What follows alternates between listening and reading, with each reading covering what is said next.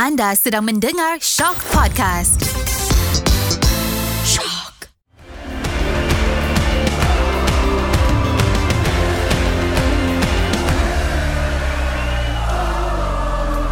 Assalamualaikum dan salam bola sepak Malaysia. Sekali anda sedang mendengar podcast bola sepak Malaysia, podcast Ultra Squatchy.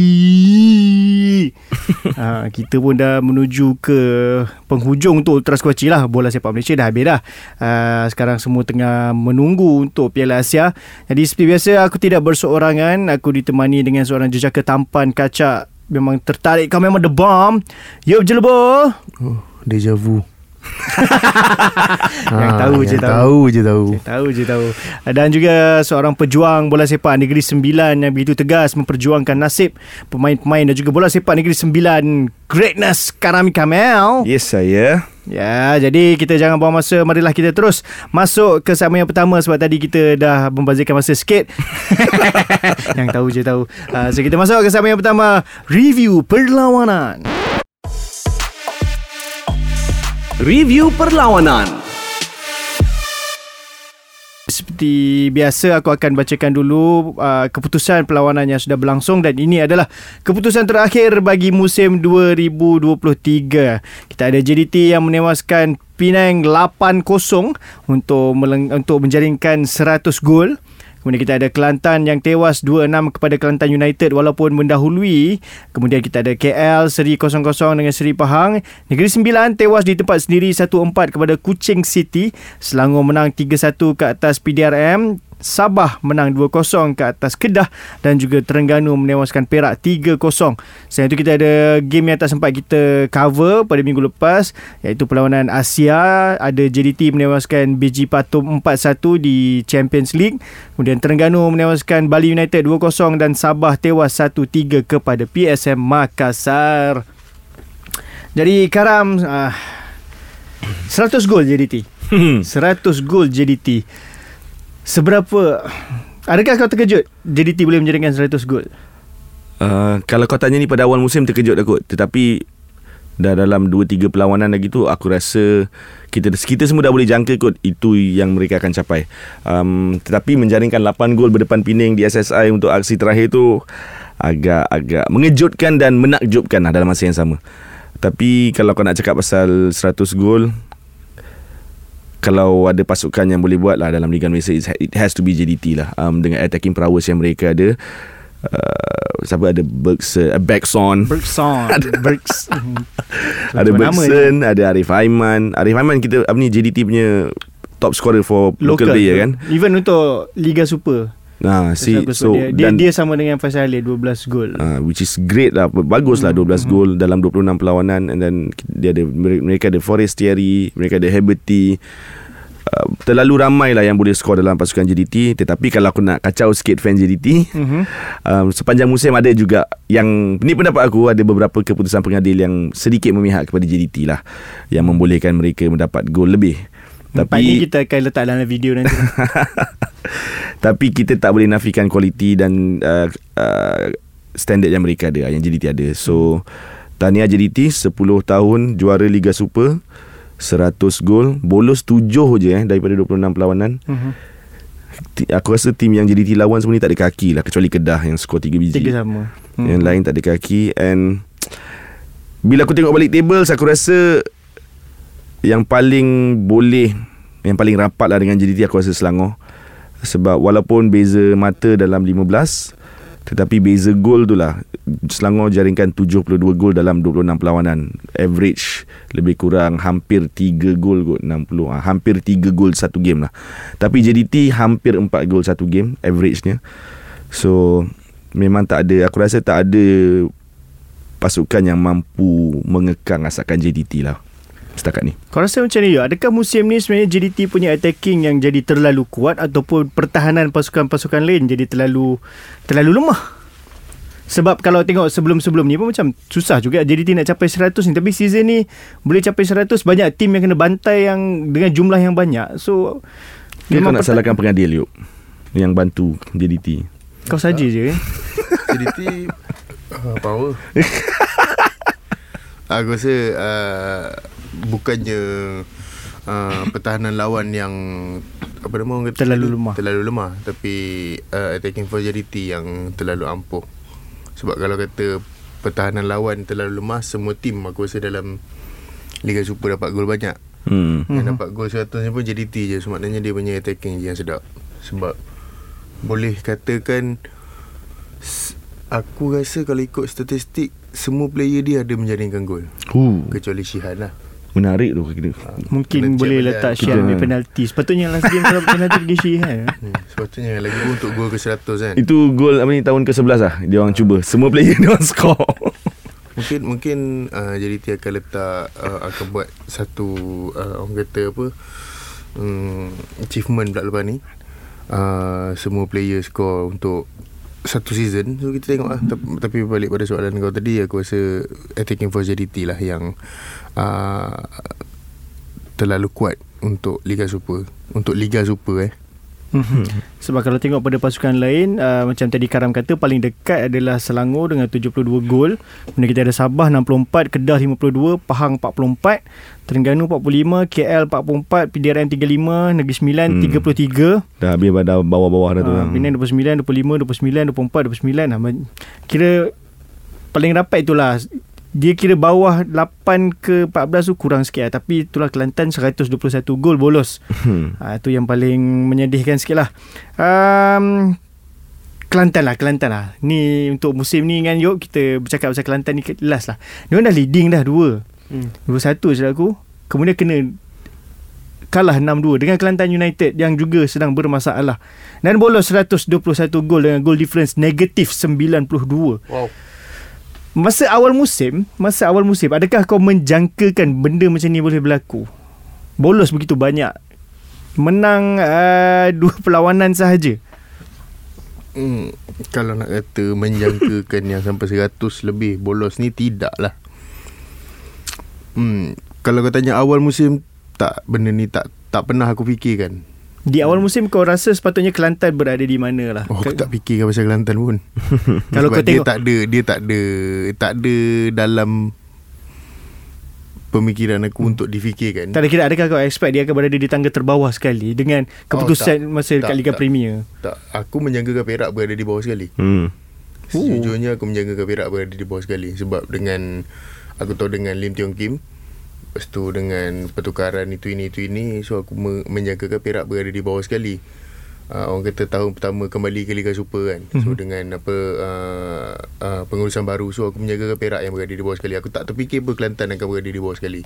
So untuk kalau kau tanya apa jangkaan aku aku tak untuk Kelantan dia saya cakap eh dengan masalah gaji yang uh, bermula di pertengahan liga tak silap aku yang kita mula membicarakan Mhm, pasal. Kelantan. So uh, aku rasa tak ada benda lain yang boleh selamatkan Kelantan melainkan pengurusan baru ataupun bubar je kelab tu. Oh, bawa terus eh. Sebab kalau kata kalau katalah ada orang yang sebegitu kaya yang boleh ambil Kelantan sekarang, Mhm.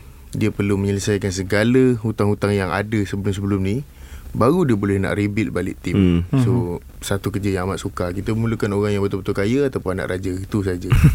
Sebab anak raja je yang mempunyai kelebihan wang yang kita tahu kita tak boleh capai ke tahap itu. So mm, sama ada terus bergelumang dalam masalah ataupun bubar je pasukan.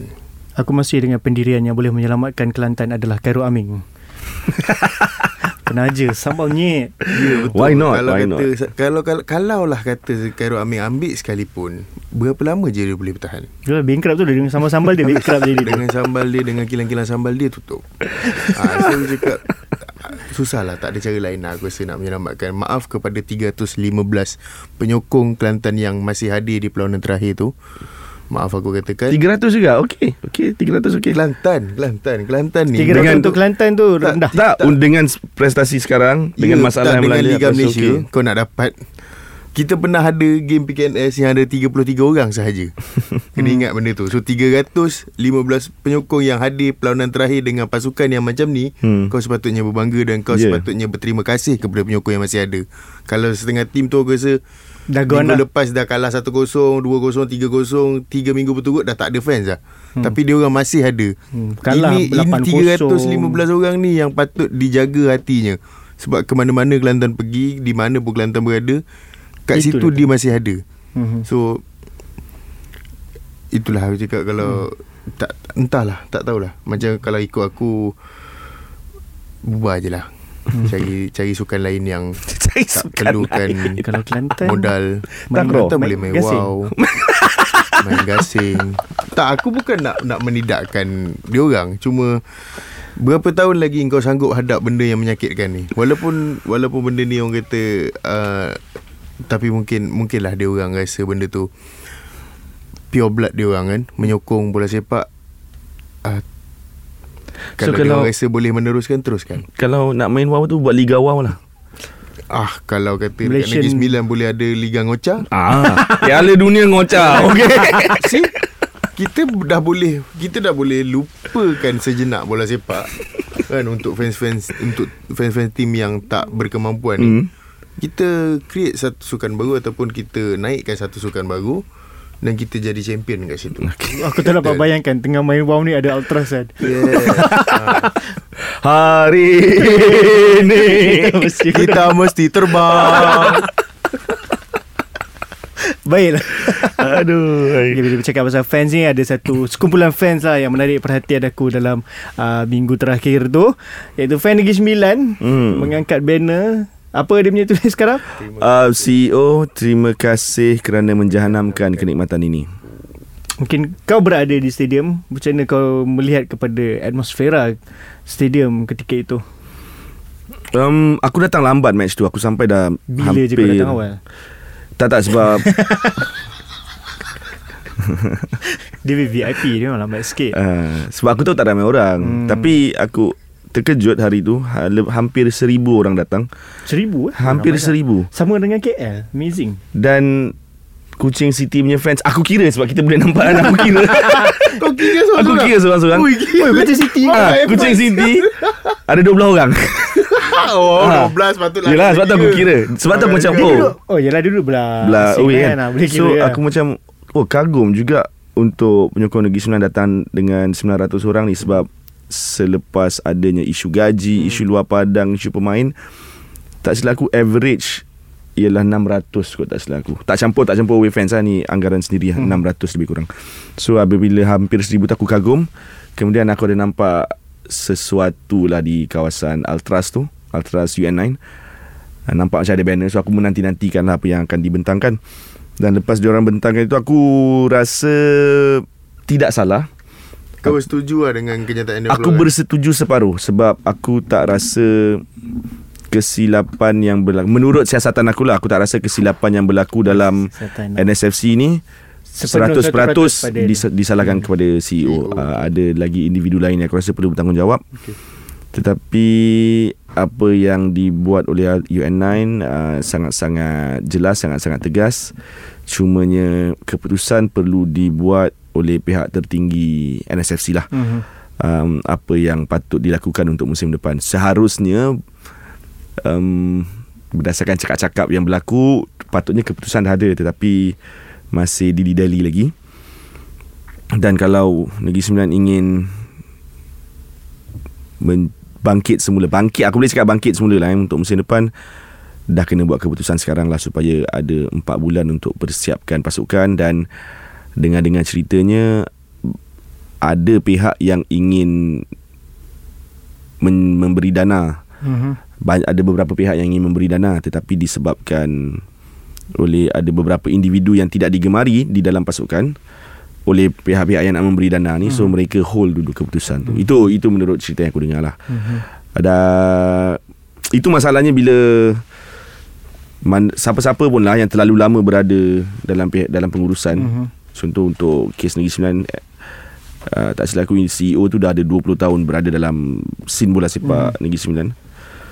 So dia dah tahu selok-belok Bila kita dah tahu selok-belok ni yang susah uh, Kita tahu mana loophole Mana kita nak lari kan Bukan kita Bukan dia yang susah Kita sebagai Orang Ya Hmm. Aku tak adalah nak cakap Dia buat perkara-perkara tak elok Tidak Tetapi itulah faktanya Kalau kau terlalu lama bekerja So kau dah tahu loophole mana Mhm. Untuk benefitkan kau tak kisah dari segi apa lah Aku tak cakap benefit tu dari segi apa Tetapi aku rasa Aku rasa itu yang berlaku. Dan aku sentiasa mendoakan Negeri Sembilan mampu bangkit semula lah Dan ada berlaku perubahan lah. Dan Kalau tak ada berlaku perubahan Mungkin aku akan Sokong Perak lah musim depan. Baik kau sokong Science FC je Hmm tu pun belum tentu ada tahun depan uh, Perak jauh nak pergi. So, ada, ada Yusri Cik lah. Aku bela, aku di belakang Yusri Cik lah. Mesti cek lah ha? Tu dah lah macam mana? Sains nak ada. Baju Captain Sains pun dia dah ambil. Tak terus member tak ada baju dah season depan. Ha. Next season tak ada baju lah. Dia yang bagilah ah, Kau yang minta. Tak lah. Aku fan nombor satu dia kot Mesti dia bagi aku. Dia paling beria ke? Macam "Oh," Dia dia kapur. Orang itu sama.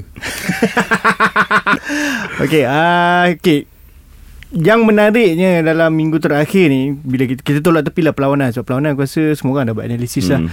uh, JDT kita tolak tepi sebab memang game terakhir dia akan ada lah sambutan angkat piala kan. Tapi untuk tim-tim lain pun aku perasan untuk musim ni banyak juga tim yang untuk perlawanan terakhir ni dia ada buat extra sikit dia ada buat uh, macam activation ada buat macam event sikit ada juga yang macam promote extra hmm. lah untuk tarik orang turun bagi uh, penghargaan kepada pemain bagi penghargaan kepada uh, pasukan so dia rasa lain lah macam dulu habis ke habis lah Hmm. hmm. perlawanan terakhir ya, macam tu je lah. Habis-habis lah Siapa yang tahu-tahu lah Tapi untuk musim ni Aku perasan Ada be- beberapa tim juga Yang highlightkan jugalah Untuk perlawanan terakhir ni. Ajak orang datang uh, Untuk player pun Rasa lah Macam itu adalah perlawanan terakhir. Macam biasa kita tengok Dekat EPL Apa semua Game last Pemain, pemain datang dengan family Anak bini apa semua Masuk padang ada semua Pusing Bagi terima kasih kepada fans. So kau rasa macam mana Dengan uh, Ini satu benda yang baru lah ini satu benda yang baru. Bagi aku ini adalah satu benda yang baru Dan sangat refreshing. Kau rasa Adakah benda ni Satu petanda yang baik Untuk musim depan Bila nampak Pasukan-pasukan Mula Menghargai lah sikit fans? Sebelum aku jawab soalan tu Boleh tak aku tanya Pasukan-pasukan mana yang buat benda ni? Yang aku tengok uh, Terengganu ada buat promote uh, KL ada buat Selangor uh, Sabah. Okey. Sabah sebab dengan Amri pun Hmm, nak pencen bersara, ha. uh, So Yang mana yang main home lah Okay um, Aku rasa Negeri Sembilan pun ada post benda-benda macam ni. Tetapi Pengalaman aku pergi Sama je pengalamannya sama. Tak ada hmm. tak ada perbezaan pun. Dia hanya sekadar Hanya sekadar Post satu post di media sosial. Uh, So aku Kalau Aku tak tahu lah Kalau di KL yang kau pergi Adakah Ada Eh, pengalaman berbeza Berbeza sebab ni last game hari tu siap ada memang ada buat skate competition. Ah good Okay then that's buat good skate competition lepas tu ada untuk season pass holder siap perlawanan terakhir tu dia, Dia bagi satu dia bukan upgrade dia bagi medical check up free Nice untuk pemegang pas bermusim dan Mhm. juga dapat tengok dan pegang jersey untuk season depan. Ah, okay. So apa yang KL buat tu aku setuju lah. Aku harap pasukan-pasukan lain pun hmm. buat apa yang sama sama macam KL buat.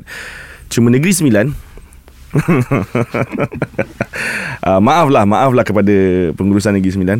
Cuma Negeri Sembilan aku rasa sama dan apabila tamat perlawanan, selain di, dihidangkan dengan persembahan yang cukup-cukup macam setan dan tak sekolah, Sebaik tamat perlawanan uh, Aku nampak pemain ambil gambar Barisan kejuruteraan ambil gambar Dan sepanjang perlawanan tu Aku nak cakap dengan kau Pelbagai kata-kata Tak manis dilontarkan kepada Ketua jurulatih Punya Aku nak cakap kau punya real eh Negeri Sembilan ni.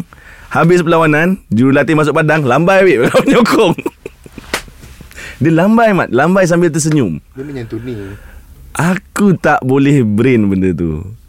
And penyokong Penyokong pun terkejut dengan benda tu. Penyokong hanya mampu ketawa je balik Dan membalas lambaian Ketua jurulatih.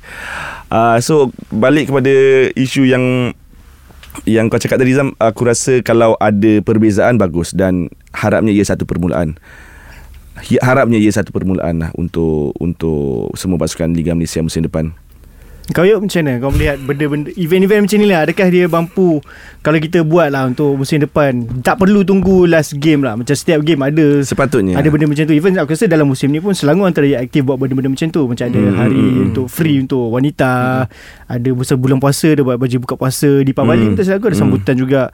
Kau rasa macam mana? Untuk untuk lebih menarik Fans turun ke stadium Kalau semua pasukan Buat benda-benda macam ni Pada Fan- musim depan? Uh, Perlawanan terakhir Purata kehadiran penonton pun Meningkat kan? Meningkat kan? So aku rasa Boleh lah kita claim.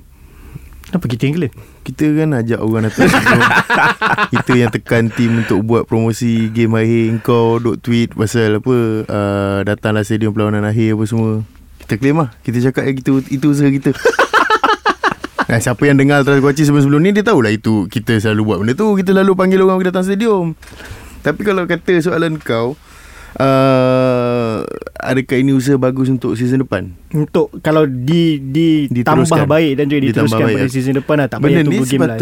Dah lama kita buat Mhm. Sebab kita tahu Jumlah kehadiran penyokong ke stadium tu Agak Mengecewakan So bila ada benda-benda ni Ada orang kata Lepas tu dengan adanya Apa orang kata kick off petang Mhm. Kalau kata dah kick off pukul 5 petang Habis game pukul 6.30 7 Hmm. So kalau kata Nak mem- meramaikan orang lagi Buatlah Aktiviti di stadium Betul. Waktu petang Betul, Sebab betul, game tu betul. dah waktu petang Menjelang ke game tu Daripada pukul 2 Sampai pukul 4.30 Pukul 5 tu Tak boleh ada Macam-macam aktiviti. kau boleh buat aktiviti Dekat Pekarangan stadium Kalau malam pun Hari Sabtu Mhm. Petang tu kau dah boleh buat aktiviti Hmm. Tak Hmm. payah susah-susah Buat je 3 on 3 Dekat tepi stadium Betul kan?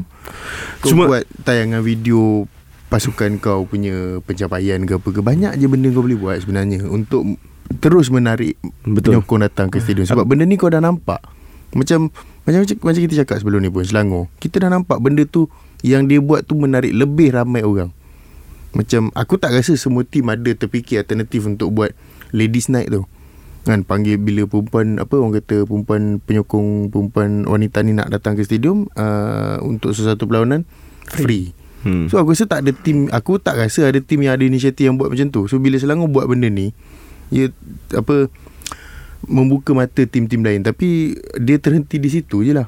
Sebab tak ada orang kata tak ada execution daripada tim-tim lain. So aku rasa benda ni kalau diteruskan ataupun ditambah baik dengan uh, pertambahan aktiviti uh, sebelum match day so aku rasa benda tu boleh menarik lebih ramai orang. So lagipun kita punya stadium pun tak ada masalah untuk orang bawa family kita pun Hmm. nampak kan. So kalau kau ada aktiviti yang mesra family lagi bagus. Um, aku setuju je apa yang Yuk cakap. Cuma kepada pasukan lah Mungkin bukan kau, kau tak perlu buat every home Mhm, game. Mhm. Tidak. Pilih tarikh Ah, tertentu Pilih tarikh lah. tertentu ah, Sebulan sekali Dua bulan sekali.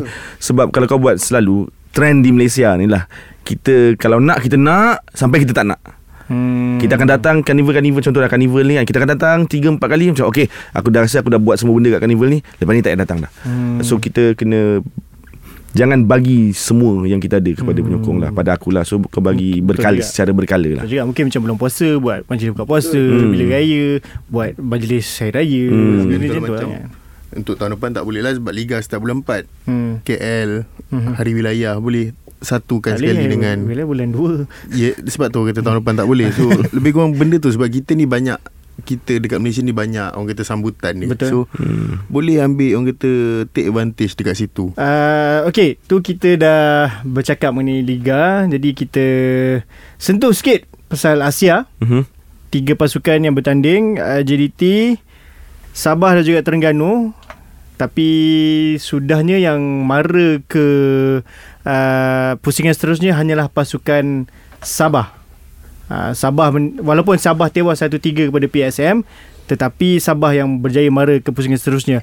Uh, Karam, JDT tahun ini nampaknya tidak berjaya mara ke pusingan seterusnya. Mhm. Uh, tersangkut ada kerana aku rasa mungkin tewas kepada Ulsan tu yang mengganggu sedikit di away.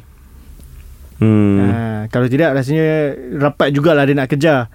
Macam mana kau tengok penampilan pasukan JDT untuk musim ni lah? Uh, adakah pasukan-pasukan lain meningkat ataupun mungkin tahun lepas tu satu keajaiban sebenarnya dapat layak ke pusingan seterusnya tu? Aku rasa aku dah cakap benda ni um, tahun lepas sebab main berpusat kan Mhm. di SSI untuk kumpulan JDT. So mungkin kelebihannya di, di situ.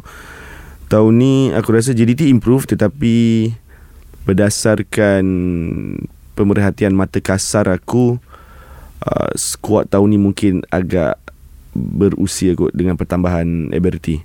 Mm-hmm. um, aku pun kurang bila aku tengok match-match Champions League JDT lah eh um, aku kurang puas hati dengan pres- prestasi Wan Muniz aku rasa dia kurang work rate uh, macam biasa kita Liga Super ni kalau kau ada work rate yang tinggi kau akan lebih menonjol Mungkin juga sebab dia berasal daripada Argentina ya dia. Tak aku tak ingat lah. Siapa? Juan Muniz ke Spanyol. Aj- Aku rasa Argentina kot. Mhm. So mungkin di- dia tak perlu nak nak ada work rate tinggi mungkin sebab technical ability dia tinggi aku tak tahu. Tapi bila berdepan dengan pasukan-pasukan Asia lain um, aku tak nampak high pressing JDT itu seperti mana yang mereka lakukan kepada Liga Super lah. Pasukan Liga Super. Mungkin sebab tim-tim lain lebih berkualiti. Tetapi kalau kau cakap pasal Ulsan, dia orang kalah lawan Ulsan, aku rasa lebih ralat ialah apabila mereka tewas 0-1 kepada Kepada Kawasaki. Frontale. Yep. Kalau mereka berjaya Ikat curi tu, satu mata, Satu mata. layak kan sebab dia sama poin dengan Ulsan kan. Yap. Ha, so aku rasa itulah kot. Ah, JDT kurang satu poin daripada Ah, Ulsan. kurang satu poin. Ah, sebab uh, aku rasa ni Kawasaki ada seri dengan Ulsan. Oh last match tu dia seri. dia seri. Jadi lebih satu poin lah. Ha. So last match seri tu sebab Kawasaki pun dah layak kan. Mhm. So ha, aku rasa tu lah Aku rasa yang Kawasaki Frontale punya match tu lah Kalau dia orang berjaya ikat Sebab yang lawan Ulsan Hyundai Yang kalah 3-1 tu Di Korea Mhm. 3-1 tak silap aku Aku rasa JDT Lambat panas match tu Atau mungkin terkejut lah kot. Ah, mungkin lah kot. Mungkin lah sebab main pun perbezaan cuaca Betul. semua. Tetapi in terms of home game JDT Aku rasa JDT perform masalah. JDT Memang perform Nampak, nampak lah. SSI adalah kubu kuat walaupun bermain di peringkat Asia macam tu lah. Ya yeah, walaupun kalah lawan 0-1 lawan uh, Kawasaki um, Aku rasa match tu dia orang betul-betul main Bertahan dengan sangat-sangat elok Cuma ada sikit lagi lah Jadi hmm. sebab tu bila uh, Bila kita cakap benda-benda macam ni Aku nampak uh, Perbincangan di media sosial yang mengatakan JDT tahun depan cakap-cakap lah yang mengatakan JDT tahun depan akan lebih muda, lebih fresh. Mhm. So aku sedikit excited untuk JDT musim depan di peringkat Asia lah. Dan at the same time JDT perlu lebih kuat lah sebab mereka akan bermain di Champions ACL League Elite. Elite, yeah. So akan berdepan tim-tim yang memang confirm kuat lah. Mungkin agak sukar untuk mencari yang Hmm, mungkin faham, kurang sikit lah. Jadi saingannya lebih lebih lebih hebat lah. Okay, uh, Terengganu dan Sabah pula. Uh, Sabah yang layak, Terengganu walaupun dah berhempas pulas tetapi terkeluar uh, tak dapat nak merebut tempat kedua terbaik. Uh, tapi kelab Kemboja yang layak. Kau rasa kat mana silapnya Terengganu ni? Seri lawan Stallion. Ha, Sri lawan Stallion tu. Apa sal kau boleh seri lawan Stallion Home Dua lah tu. Terengganu Dia kat home tu. Ya yeah. Ha. Tapi yang away tu pun struggle Nak comeback Betul? Pada aku lawan Stallion tu Kau tak patut struggle lah Aku faham yang Terengganu punya fans Ada yang macam Oh kita unbeaten apa semua Ya yeah, tapi the point is Kau tak Qualify to the next round Aku rasa diorang lagi sinis sebab tu. Diorang macam unbeaten tapi terkeluar. Diorang sendiri pun tak meng, tak tak iktiraf pun unbeaten tu. ha, aku rasa yang tu. the the biggest the biggest mistake tu ialah itulah Stallion tu lah. Mhm. Sebab sebelum perlawanan kita semua menjangkakan mereka akan menang mudah. Mhm. Tapi bila seri mungkin mungkinlah anomaly lah kan. Okey ah inilah hari yang kau tak perform. Tapi bila perlawanan kedua tu pun kau struggle juga. Mhm. So ada benda tak kena lah. Mhm. Sabah macam mana Yop? Adakah kau rasa sebab diorang jauh wakil tunggal Malaysia layak ke pusingan Hmm. seterusnya dengan masalah kewangan yang sedang melanda dan ada pemain yang uh, dah meninggalkan pasukan juga. Kau rasa diorang boleh pergi jauh tak? Dengan apa yang dia orang ada uh, kalau masalah gaji tu betul-betul orang kata merunsingkan pemain dan juga uh, management Mhm. mm-hmm. so aku rasa benda tu yang akan merencatkan perjalanan Sabah untuk terus mara lebih jauh tapi melihatkan uh, last game dia orang kalah dengan Makassar Betul, Betul. 1-3. satu tiga Tapi sebab dah qualify. Oh sebab dah Hmm, dah qualify. qualify. Uh, Liga uh, Liga Super dia menang dengan Kedah, Kedah Hmm. 2-0. 2-0. So aku rasa uh, mungkin dia dah shift dia punya fokus ke Liga Super untuk uh, Sailang tempat ketiga. Dia dapat tiga, tempat ketiga kan. Yep, Nah, Betul. perbezaan pun ada dari segi wang hadiah beza jugalah. Hmm, so aku rasa uh, kita boleh tutup mata lah kot untuk kekalahan 3-1 sebab kalau dia orang dah layak so itu perkara biasa dilakukan dalam bola sepak. So Hmm. maknanya bila dah sampai tahap macam tu dia terpaksa memilih lah mana yang lebih penting. So yang lebih penting sekarang ni untuk mereka adalah uh, Liga Super. So dia orang dah berjaya dapat tempat ketiga so aku rasa uh, memperlihatkan cara permainan, keputusan dan semua. So aku rasa benda hal-hal luar padang ni tak merencatkan uh, prestasi dia orang lah kot uh, di atas padang. aku rasa kalau nak pergi jauh tak ada masalah kot untuk Sabah uh, mengikut jejak KL, KL. 2021 dulu. Cuma agak tricky sebab dia orang akan jumpa kelab Australia lepas ni Macarthur FC Betul. dan lagi satu isu adalah sebab benda tu akan main pada bulan 2 Dua. di mana Masih off season. season kita dah habis season tu mungkin baru nak start dengan Piala Asia pun baru habis Hmm. lepas tu Sabah kena ikat player seawal yang mungkin banding tim-tim lain Betul. Aku rasa aku rasa Sabah akan berdepan masalah sedikit lah untuk untuk mara lebih jauh kerana um, hari tu Rizal Ghazali dah keluar kan? Ha, dah keluar Zali statement dah kan? confirm dah keluar Dan yang yang, yang dia yang dia cakap luhat Sabah tu geram aku. Saya balik semenanjung. Oh geram je aku. Aku geram dengan Rizal Ghazali. Tapi okey lah dia dia try to blend in. Dia, dia try to adapt the culture kat Sabah. Cuma ketiadaan Rizal ni lah Ketiadaan Jai ni untuk Sabah musim depan Aku rasa akan bagi impact Kerana musim ni banyak juga dia dia mainkan peranan yang cukup-cukup besar selain hmm. bertahan dia akan uh, supply overlap run hmm. dia akan supply cross dalam box dan kalau kita boleh ingat gol magnificent Ramon Machado gol hmm. lipat tu hasil cross daripada Rizal Ghazali um, salah satu assist di musim ni. Jadi itulah kehilangan-kehilangan buat untuk Sabah ialah Rizal Ghazali lah. Aku tak rasa bukan nak cakap Irfan Zakaria tak bagus tetapi aku rasa Rizal If- Ghazali lebih lebih besar impactnya lah. besar sebab dia pun memang lock first 11 Betul. Irfan susah sikit nak tembus masuk. Ah betul. Kemudian kena ingat juga uh, Badrul pun dah tak ada. Mhm. Uh, so Ba- Badrul antara key player Dato' Kim Sui kot musim ni sebelum dia berhijrah ke politik. lepas tu ketua kampung Likas pun tak ada Ah iaitu Amri. Uh, tapi lah tu dah dah pencen kita tak boleh buat apa lah kan. So akan akan bagi impact lah. Aku rasa akan bagi impact. Tetapi aku still aku still berharap Sabah boleh pergi jauh supaya kawan-kawan kita di bola mania akan happy lah musim depan. Yes. Harap dia orang akan gembira lah. Hmm. Sebab nampak sedih juga Muka masing-masing tu. Mendengar apa yang sedang berlaku di Yeah. Sabah kan ah. so, Dan aku, aku, aku rasa aku pernah cakap dalam ni kan Zam Yang um, Ketika uh, Masa tu lah Yang Sabah banyak duit dah itu bah. Oh yang itu? Ya aku ada cakap yang Ni dah boleh Dah boleh sustain ni. Kalau duit banyak macam ni So aku rasa Betul lah tak kulan aku Yang dia, dia mereka berdepan dengan Masalah gaji musim ni um, Harap-harapnya Tak perlu lagi lah kot Perkara-perkara perkara seumpama ini berlaku lagi Betul Yang tiba-tiba duit jatuh ke atas riba ni ha, Itu yang bahaya Ah, sikit lah Dia kadang-kadang dia jatuh Tiba-tiba kena tarik balik Ah, itu yang tak sedap tu. Banyak team macam tu Aku teringat Aku ada borak dengan Maui ha? Bukan Maui World Maui bola mania Bola lah. Mania. Semua podcaster bola Hmm? Kita sana Semua memang menyokong pasukan bermasalah eh. That is why kenapa kita boleh berbual mengenai boleh berborak mengenai bola sepak Malaysia. Lah, kita mungkin merasai lah. kesusahan. ha, macam tu. Bila fikir balik macam betul juga semua masalah Sabah, masalah Negeri Sembilan, masalah KL, masalah Perak masalah kan ah. That's why Mungkin lah. lah, mungkin lah. Mungkin lah, mungkin lah. Jadi itu sahaja untuk segmen uh, yang pertama. Jadi kita nak masuk ke segmen yang kedua. Ah ini kita nak bincang ada something yang dah diumumkan, baru saja diumumkan. Jadi jom kita masuk ke segmen yang kedua. Kenyataan minggu ini.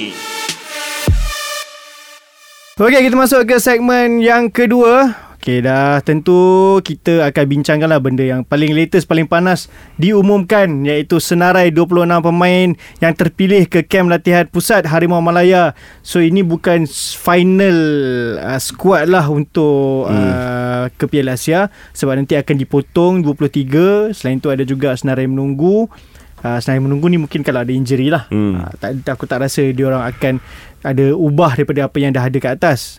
So antara pemain yang dipanggil uh, Shihan, Sigisan dan Azri Ghani uh, berjaga gol. Kemudian ada Matthew Davis, Corbin Ong, Dominic Tan, Daniel Ting, uh, Endrick, Arif Aiman, Sok Wilkin, Safavi Rashid, Darren Law, Akhir Rashid, Brandon Gunn, Syahrul Saad, Faisal Halim, Syami Safari, Khuzaimi PE, Afiq Fazail, Paulo Hoswe, Sumare, Syamir Kuti, Dion Kus, Jini Elstar dan dua pemain yang mungkin aku rasa agak mengejutkan juga iaitu Natso Insa dan juga uh, buat pertama kali dipanggil baru saja mendapat IC Romel, Romel Morales.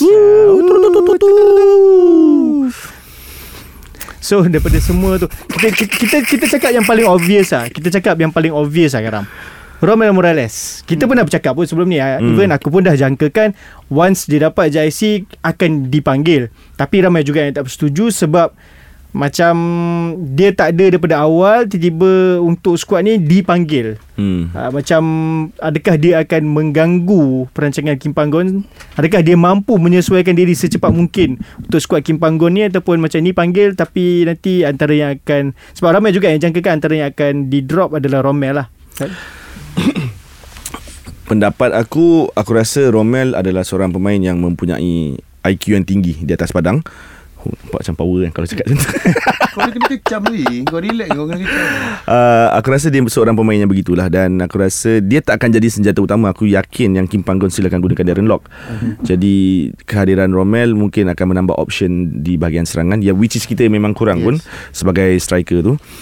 Cuma Bila orang cakap Aku rasa aku ada borak benda ni dengan Wafi Guest kita hari tu. Um, Dia cakap mungkin tak fair untuk Romel masuk Sebab dia tak ada sepanjang kelayakan Piala Asia Tetapi Aku soalkan balik Kalau Kalau Kim Panggong kekalkan semua pemain yang beraksi pada kelayakan tu Dan kita tak dapat result di Piala Asia Adakah kita akan kecam Kim Panggong dengan cakap Oh patutnya kita bawa Romel Kita bawa ni. Adakah kita buat macam tu? So aku rasa Kalau kekal ke squad tu Tak kekal ke ada perubahan ke Kita still akan bercakap benda ni. So ada pros and cons lah. Dan apa yang keputusan apa keputusan yang Kim Panggon buat pun berdasar bergantung kepada perspektif kita setuju atau tidak. Kalau kau tak setuju, kau tetap tak akan setuju. Jadi aku rasa kita kena percaya kepada Kim Panggon sebab di bawah kendalian dia kita menunjukkan peningkatan yang sangat-sangat drastik. Uh, cumanya kehadiran Nacho tu lah mungkin aku, aku aku tak aku kurang bersetuju. Tetapi mungkin Kim Panggon nampak Ingat tak sebelum ni kita persoalkan Junior Style masuk dalam squad yang uh-huh. macam Junior Style ni boleh ke boleh ke lagi boleh ke lagi tetapi Junior Style prove himself yang aerial battle dia memang boleh menang. So selepas bukti-bukti yang Kim Panggon dah tunjukkan selama ni aku akan yakin je lah dengan keputusan Kim Panggon. Hmm, kau yuk kau okey dengan senarai yang dipanggil ni? Especially pemain-pemain yang macam Steve Romel dan juga Natsu. Hmm, macam Karan cakap tadi mengikut track record uh, panggilan pemain daripada coach KPG aku percaya je dengan dia. Mungkin mungkin dia rasa Romel boleh sesuai dengan taktikal yang dia nak uh, adapt, apa dia nak letak untuk Piala Asia. Sebab kita kita sendiri maklum bahawa tim kita pun memang kekurangan pemain penyerang. So sama ada backup untuk Darren Lock ataupun menggantikan Darren Lock sebab dia ada masa berapa hari? 3 hari? 4 hari sebelum dia menamakan 23 orang pemain hmm, yang dia hmm. nak bawa. So dalam masa 3 hari ni mungkin inilah masa yang dia akan push Romel kau-kau. Dia nak tengok dia ni boleh ke tidak dibawa. Tapi kalau ikutkan pada list ni aku dah nampak dah nama-nama yang akan digugurkan. Siapa siapa, siapa yang kau jangka? Ha? Oh tak boleh lah aku, aku lebih apa if I speak I mean lebih okay. so, uh, yang mana ada lah cuma aku tak berapa aku tak berapa pasti dengan pemilihan Syed Izhan kenapa? Sebab aku ada tengok uh, apa nama uh, senarai uh, clean sheet mm-hmm. kan? uh, anugerah clean sheet bukan anugerah lah kira list clean mm-hmm. sheet tu tak ada nama Syed Izhan betul, kat situ betul. dalam top top betul. 7 top 10 tak ada nama betul. dia kat situ yang ada uh, Suhaimi di tempat kedua mm-hmm. di belakang Syihan mm-hmm. yang berada dalam senarai menunggu. Mm. Uh, dan perlawanan terakhir si, si Izan di Liga Super pun bolos 4 biji so mm. Atas kapasiti apa pemilihan si Izan. Faham. Uh, yang ni memang aku tak nampak apa yang dia tunjulkan membolehkan dia dipilih oleh Kim Panggon. Mm. Kalau macam yang lain tu mungkin sebab aku rasa memang memang aku cakap sebelum ni masa uh, international break memang aku cakap Shihan perlu step up dia hmm. punya game tapi kalau di di belakang Shihan adalah si Izhan aku rasa dia tak perlu risau pun untuk first slot goalkeeper so ni, sebab aku, bukan aku bukan bias kepada si Izhan uh-huh. um, tapi aku rasa sebab dia dipanggil adalah memang dia tak ada tak banyak clean sheet sebab Nah, depan dia tu main macam tak sekolah macam aku cakap tadi. Sebab kita kena consider juga yeah, barisan pertahanan barisan sebab pertahanan. mungkin clean sheet banyak kerana defender yep. juga. Dan aku rasa banyak setiap perlawanan dia akan buat at least 2 3 key saves. Mm-hmm. One on one saves. Aku rasa Sri Izan banyak buat benda tu. Dan aku tak adalah nak cakap Suhaimi tidak bagus, cuma every time aku menyaksikan perlawanan Terengganu aku rasa Bukanlah every time. Ada je kesilapan-kesilapan kecil yang Suhaimi akan buat. So aku rasa itu.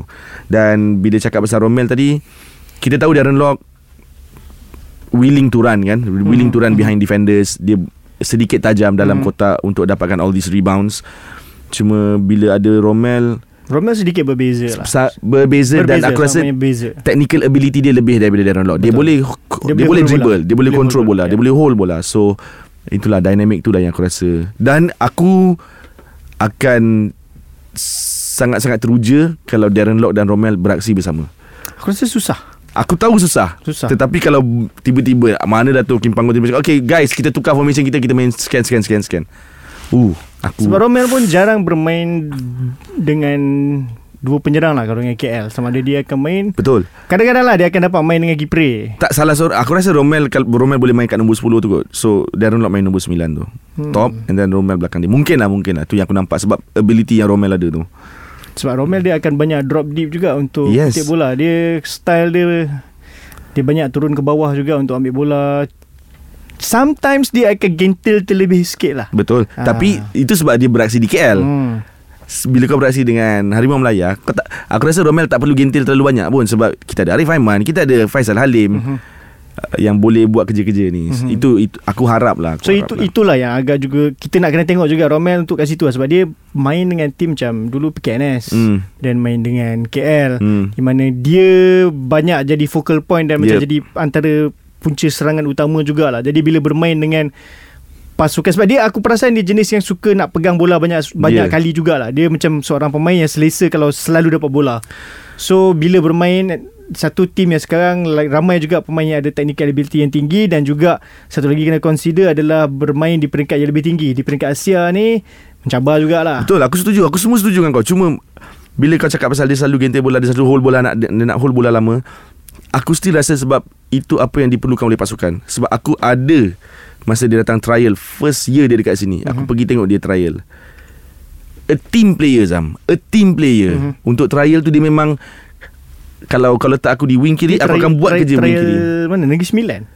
Uh, Dia turun train ke PKNS Masa tu di Shah Alam Aku enggan dedahkan lah Trial pasukan mana. Okay So aku ada dan dia sangat-sangat menyinar dan dia hmm. buat semua benda walaupun dia tahu strike contohlah walaupun dia tahu striker tu tak boleh score tapi sebab dia berada di bahagian kiri padang tu hmm. dia akan steal through ball so hmm. dia akan buat semua benda dengan betul dan itu masa dia muda 5 6 tahun lepas so Sekarang lain sikit sekarang lain sikit tapi aku rasa dia jadi macam tu sebab keperluan hmm. pasukan lah. tu pendapat aku lah. Sometimes lah Sebab uh, Kau ada pemain macam Faisal Halim dan Akhia So possibly Try to release bola cepat sikit lah hmm, Ah. aku rasa dia boleh buat aku rasa dia boleh buat Hmm, Okay Hmm.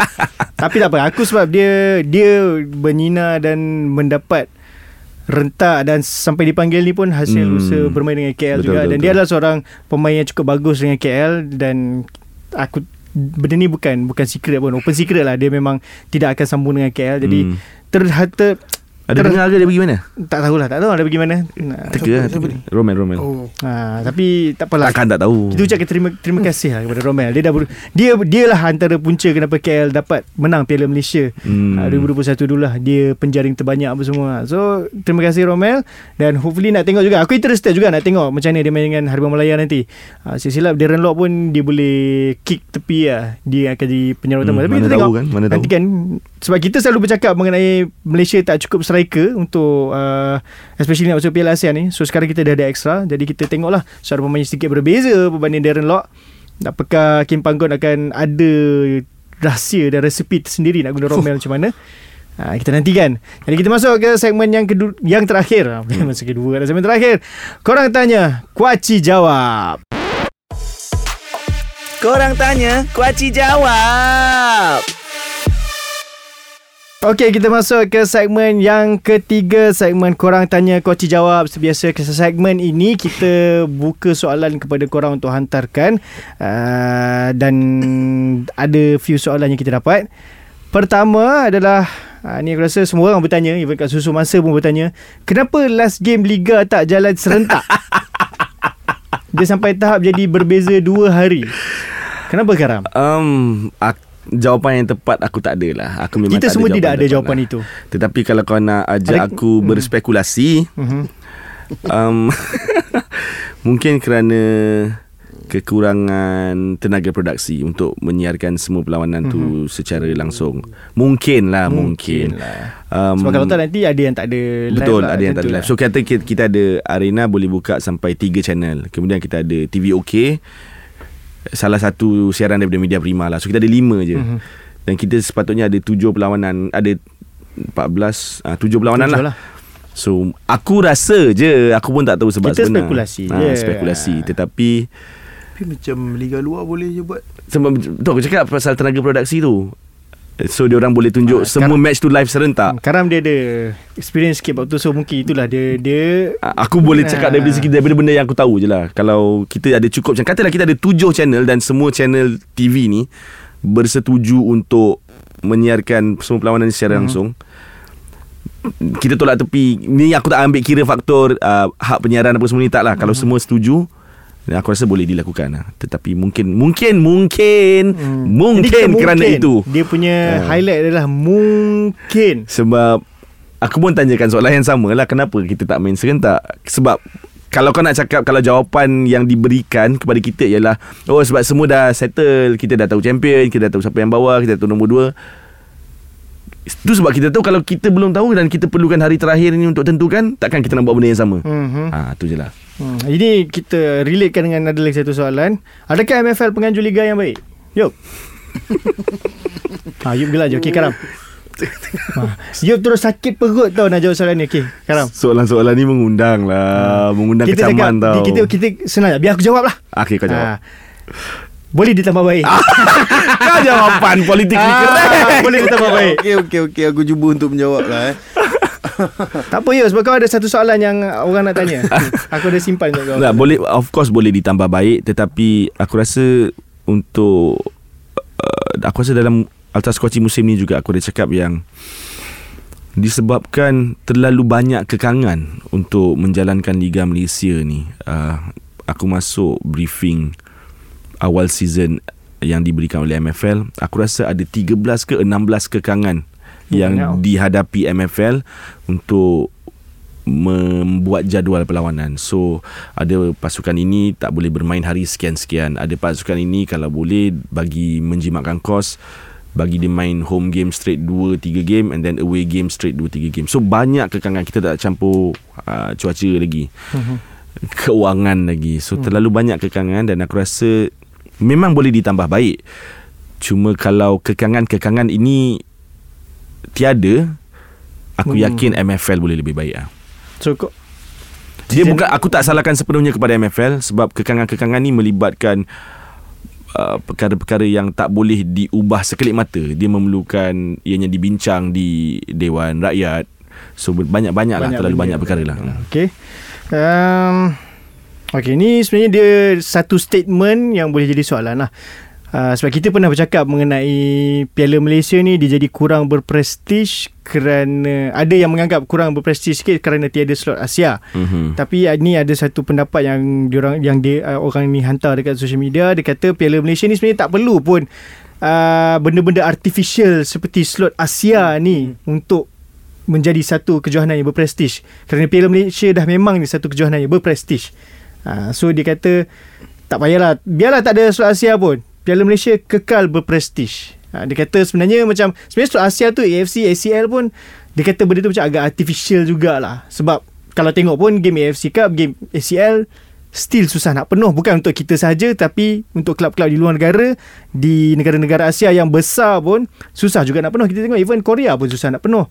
So Piala Malaysia ni dia punya aura berbeza sedikit. Macam dia tetap berprestij walau macam mana kita nak cakap tak ada slot Asia pun so kau setuju tak dengan dia punya statement ni Kita ni dia soalan dia ialah eh, statement dia ialah Piala Malaysia berprestij kan? Sebab- Sebab kita pernah cakap benda ni yang bila tak ada slot Asia ni rasa kurang sikit Faham, okay, aku faham. ni Okay, kan. okay. Pendapat aku benda ni berdas, bergantung kepada perspektif kau lah. Kalau kau rasa dia memang berprestij, berprestij lah. Tetapi kalau aku diberi pilihan jadi CEO pasukan ke, head coach ke, manager Mhm. ke, Aku kalau boleh nak pasukan aku beraksi pada peringkat tertinggi. Aku nak pergi sejauh sejauh mungkin lah. Mhm. Paling tinggi yang aku boleh. So katalah aku nak beraksi di Asia dan aku tahu aku takkan boleh menang liga. Mhm. Kan? Sangat susah untuk kita kita menang liga. Mana-mana liga dalam dunia pun sangat susah. So aku akan kejarkan piala-piala ni lah. So tournament base uh, ke, uh, kejohanan-kejohanan yang FA Piala FA Piala Malaysia ni um, lain feel dan mood dia berbanding dengan liga. So aku rasa pasuk kalau pasukan aku akan kejar Piala FA kalau aku nak pergi Asia AFC atau ACL ke macam mana? ACL tak boleh lah. Uh, AFC aku akan Boleh sebab ada ACL 2 dia tak ada FC dah. Ha. tapi tu jatuhkan naik juara. So aku akan aku akan kejar piala piala yang ada slot ke Asia. Hmm. Kalau aku. So hmm. kalau kau kalau orang yang mengeluarkan kenyataan ni rasa Piala Malaysia memang berprestij sebab dia memang tahu rasa benda tu berprestij sebab dah 100 tahun. By all means kau kejarlah Piala Malaysia tetapi ah itulah aku cakap perspektif lah bergantung pada perspektif kau. Okeylah, soalan terakhir. Yang ni aku memang simpan untuk Yop. Hmm. Ya aku nak jawab Ah. Okey, ni? okay, okay, okay, jauh dulu, jauh dulu, jauh dulu. Okey, jauh dulu. uh, Macam aku cakap sebelum-sebelum ni uh, Untuk Piala Malaysia tu Aku bersetuju dengan Yang bagi segmen tu Dia kata Apa nama Apa jadi pun Piala Malaysia tu Tetap ada prestisnya Aku setuju sebab uh, Macam Karam cakap Liga adalah Satu perjalanan yang panjang Hmm. kan, Untuk satu season So bila adanya Piala Malaysia Ada Piala FA Even Piala Malaysia lah Kita ambil konteks Piala Malaysia Kat situ uh, Pasukan yang bertanding hanya 16 Hmm. Terus masuk ke Round round 16, 16. So uh, Bila pasukan yang di apa berpeluang untuk bertanding dalam kejohanan tu So kita tahu Even kalau okay, Kalau macam kita tengok sekarang ni Liga Super Perak berada di tangga ke 9, 10 Lebih kurang bawah 10, 10. Ah, 10 lah kan uh, Dalam Piala Malaysia Perak top 4 Betul? Hmm, So betul. dekat situ Perak nombor 11 sorry. Ah, Perak nombor 11 Dalam Liga Super eh Nombor 11 Ah, nombor so, 9 cuba teka siapa? Nombor 9 Oh nombor 9 Negeri 9 So bila dalam Piala Malaysia tu Walaupun kita kata kita tak menang Tapi kita berdiri sama tinggi Dengan JDT Kan JDT, So, Terengganu. Terengganu KL. JDT KL Dan kita Aneh berada rasa dia punya. ha, dia punya Empat tu. Empat top 4 Big 4 tu Bukan Big 4 lah Top 4 Top four tu, tu. Tim yang kau tak kau, kau tak orang kata kau tak tak terfikir pun dia akan sampai ke semifinal. Kau tak terfikir Perak akan ada di Yes, situ. aku Ah, sendiri betul. macam Ya. aku sendiri, aku sendiri pun tak terfikir Perak akan sampai ke semifinal Piala Malaysia. So benda tu bagi aku Piala Malaysia tu ada prestisnya sendiri sebab macam cakap dia piala yang paling lama dipertandingkan hmm. di. Malaysia. So dia ada ke tidak ada ke slot ke Asia? Kalau kau berpeluang untuk main kat situ go for it. Even Hmm. kau nak sembang pasal slot Asia tim kau pun tak dapat sampai ke final Piala Malaysia. Untuk sembangkan pasal slot ni. Mungkinlah dia kata oh yelah buat apa nak sampai final? Tak ada slot Asia. Ikut kau lah. Ha, ha, ikut ikut, kau lah. tim kau kau lah. main dekat Liga Super pun macam marbang kau sembang pasal Asia. Even JDT yang sedap sesedap dekat Malaysia ni pun dekat Asia pun dia terciduk. Kau rasa tim kau sedap nak main kat Asia fikirlah benda tu fikirlah Fikirlah. Okey. Hmm. Soalan terakhir ni memang khas untuk Yop. Uh, kita dapat soalan ni daripada seorang jejaka bernama Rauf Hussein. Soalannya adalah Betul ke Yop dah berpunya? Ada orang yang sedih. Malah aku nak jawab Apa benda Apa apa signifikannya soalan tu Dengan bola sepak ha. Kerana mungkin orang-orang ni dia kalau nak mula menyokong bola sepak dia nak pastikan Yop single. Ah, mungkin Ah. Raub ni berminat betul nak kenal kau dengan lebih dalam. Raub ni ada bini dah datang Mungkin Raub ni ada ada ada beradik ke ada kenalan yang kata ah, saya nak turun stadium tapi hmm. saya kalau boleh nak turun dengan Yop. Eh okey je Aku setiap pergi stadium uh, Setiap perlawanan Different date That is why the Ah, question is adakah kau berpunya? Tak kalau dia nak Aku on je Oh, okey. Eh, kau anggap je lah benda ni selingan eh. Aku tengah sakit ni sebenarnya. ah, Kau anggap je benda ni selingan ah, so okey itu sahaja untuk minggu ni. Ah, minggu depan episod seterusnya adalah episod terakhir untuk Ultra Squatchy musim kedua di mana kita akan bawa satu benda yang sangat istimewa untuk korang dan kita juga akan ah, ada Anugerah Bola Ultras Kuaci Kita dah tengok sepanjang tahun ni Siapa pilihan aku Siapa pilihan Karam Siapa pilihan Yop Untuk um, posisi goalkeeper Pertahanan Penyerang Pemain tengah Memori kita orang yang paling okey, hmm. memori yang paling buruk, hmm. jurulatih terbaik. Ha, ini juga kita orang akan ambil korang punya consideration, kita akan buka juga dan juga akan ada tetamu istimewa yang juga akan cuba buat pilihan dia lah. Ha, jadi So, korang uh, benda ni semua kita letak kat Twitter tak? kita akan letakkan semua social media lah. Ha, Ha, jadi korang nanti boleh uh, hantarkan pencalonan korang di situ. Jadi masa recording last tu kita akan announce lah tengok siapa yang korang pilih paling ramai lah. Gunakan apa hashtag abuk ABUK. Ha, abuk. Oh, Bola sepak Ultras Kuaci. Kita buat ni lah Hari Anugerah Bola Sepak Ultra Kuaci Habuk Aku suka idea tu ha, Mana tahu Tiba-tiba one day betul-betul Jadi Oh. anugerah ha, Datang pentas kan Fuh, Kita gila tu kita pun dapat anugerah dah. It's time for us to buat the anugerah. yeah. Anugerah untuk Eh, penyokong-penyokong tapi uh, suka diingatkan ini orang kata uh, anugerah yang kita buat ni suka-suka, Suka-suka lah kan. dia. Ha, Dia macam bukan, Sebab tu kita tak guna terbaik Kita guna pilihan Yes, ya pilihan Sebab kalau katakan orang kata Oh dua ni buat anugerah ni kan Nak bagi hadiah kat player ke? Tak. Kita ni Dia saja. pilihan Pilihan saja. Pilihan kita. Kan Orang kata seronok-seronok kita nak Apa orang kata seronok kita menyokong bola sepak tempatan. Kan? Karam? Ya betul. Main telefon Kerja, kerja, kerja, ah, kerja, okay, kerja. Macam baik kerja Bukan dia cuti Dia kata dia cuti ni? Bos aku message. ah, Tahu Dia lah nampak muka aku dia tu message. Kan dia pakai mask You off day But why you here? Ah, Okay. So kita nantikan lah Episod terakhir Utara Squatchy Kalau korang tak, Tapi itulah Studio ni tak boleh orang datang. Kan macam Kalau stadium kita boleh lama-lama okay, Kita lah. Nanti Tak apa tak apa. Tunggu je dekat luar Luar bagai Kita akan Kita boleh Terima kasih kepada penyokong-penyokong Yang mengundi kita Itu hari Terima kasih. Boleh karang lama yang cakap Kevin Oi, geram betul aku. Baru ajar lah. So itu saja pada kami Di Utara Squatchy Sehingga kita jumpa lagi Assalamualaikum Dan salam bola sepak Malaysia Jumpa lagi.